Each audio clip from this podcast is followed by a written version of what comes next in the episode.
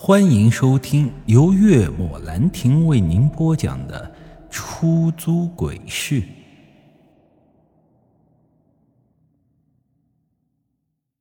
回到江明家中，他沉默了片刻，最终开口说道：看样子这七煞阴灵的源头是找不到了，我一阵失望啊，那就只能等死了。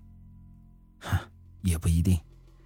我顿时一愣，这么说还有补救的方法？师伯应该会有办法，晚上我们再去找他。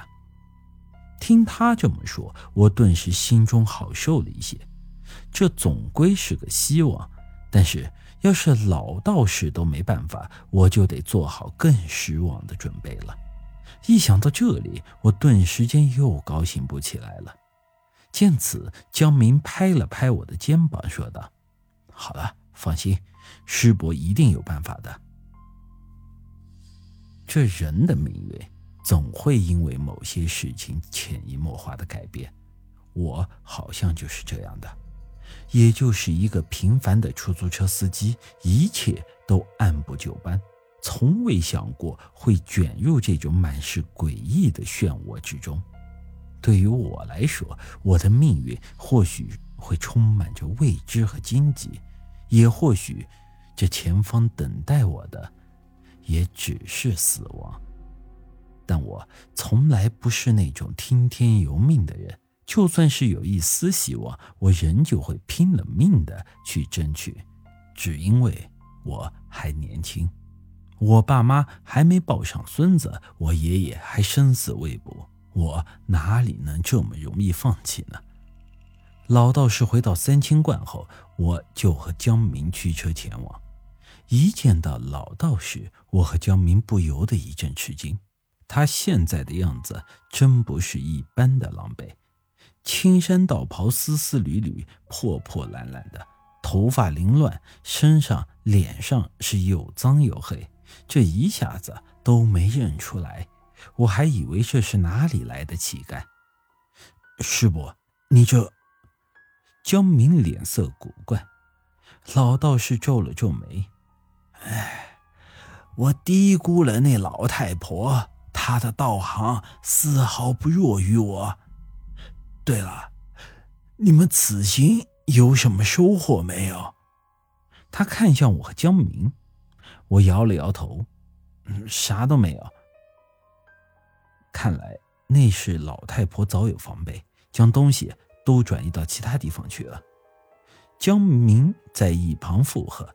听完我们的说话，老道士神情一阵凝重，果然是深藏不露啊，此番一来更是打草惊蛇，日后若想要找到这希望渺茫啊。那大师有没有其他的办法？叫我大师显得身份了，不嫌弃的话，称一声马真人即可。他说他自己原名叫做马红兵，不过认识他的人都称他为马真人。沉思了片刻，马真人说道：也不是没有办法，不过此举颇为危险。什么办法？不知道你听说过神女扶桑没有？我一头雾水啊。什么神女扶桑？没听过。马真人看向我和江明，而后娓娓道来。他说公元821年，唐朝有一名奇女子，名叫扶桑。这一身的医术之精湛，堪称起死回生。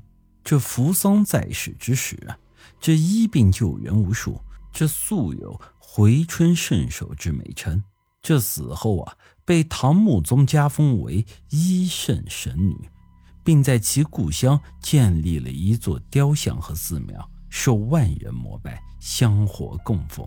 传言这兵荒马乱之际，神女曾显化过真身，惩奸除恶，救万民于水火之中。之后啊，神女庙如同人间蒸发了一般，就消失于世了，并在雕像之上留下了一行大字：欲消灾解难者，寻我神女庙。听到这里，我似乎是明白了，马真人的意思无非就是让我去寻找这神女庙。说实话呀，我真有些不信，这哪里是传说，这都已经变成神话了。可他却说这是有依据的。这仔细想了一下，此时辩论事情的真假其实没有任何的意义。既然他能这么说，我相信真有一定的依据。可问题是，我根本不知道神女庙在哪儿，怎么找？他看向我笑道：“呵，我知道。”我倒是颇为惊讶，难道他曾经去验证过这件事情的真假吗？当然，这呀只能是想想，这要是真问出来，可就不是那么回事了。本集已经播讲完毕，欢迎您的继续收听。